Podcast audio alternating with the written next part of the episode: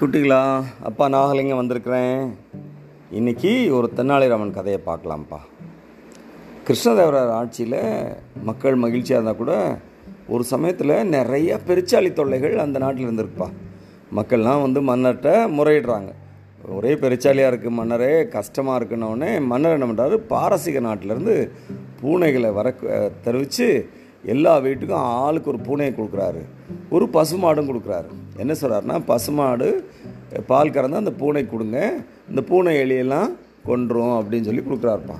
எல்லா வீட்லேயும் பாலை கறந்து அந்த பூனைக்கு தான் கொடுக்குறாங்க. அது எலிகளை அழிச்சிட்ருக்கு.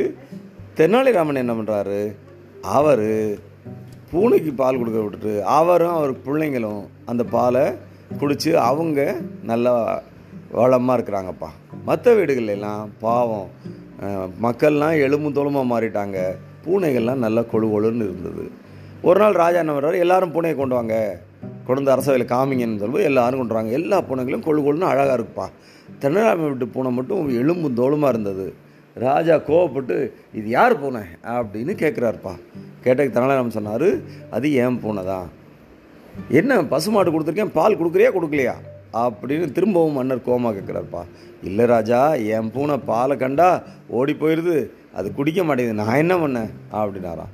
எங்கேயாவது பூனை பால் வேணாங்கம்மா. பால் கொண்டு வைங்க இந்த பூனைக்கு அப்படின்னு ஒரு கப்பில் பால் கொண்டு வைக்கிறாங்கப்பா அந்த பூனைக்கிட்ட. அது தெரித்து ஓடுது. அப்போது மன்னர் சொல்கிறாரு நீ பாலை சுட வச்சு அதுகிட்ட கொடுத்துருப்ப. வாய் வெந்து தான் அது இப்போ குடிக்க மாட்டேன்னு ஓடி போகுது. என்ன நீ பண்ணியிருக்க அப்படின்னு கோபமாக கேட்குறாருப்பா அப்போது தினம் சொன்னார் ராஜா மக்களெல்லாம் பாருங்கள் எலும்பு தோலுமாக இருக்காங்க. அவங்களுக்கு பால் சாப்பாடு கிடைக்கிறதுக்கு வழி செய்கிறது தான் ஒரு ராஜாவோட வேலை.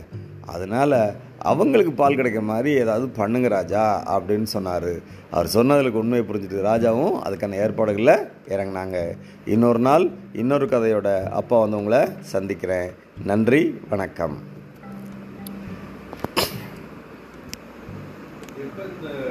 அப்பா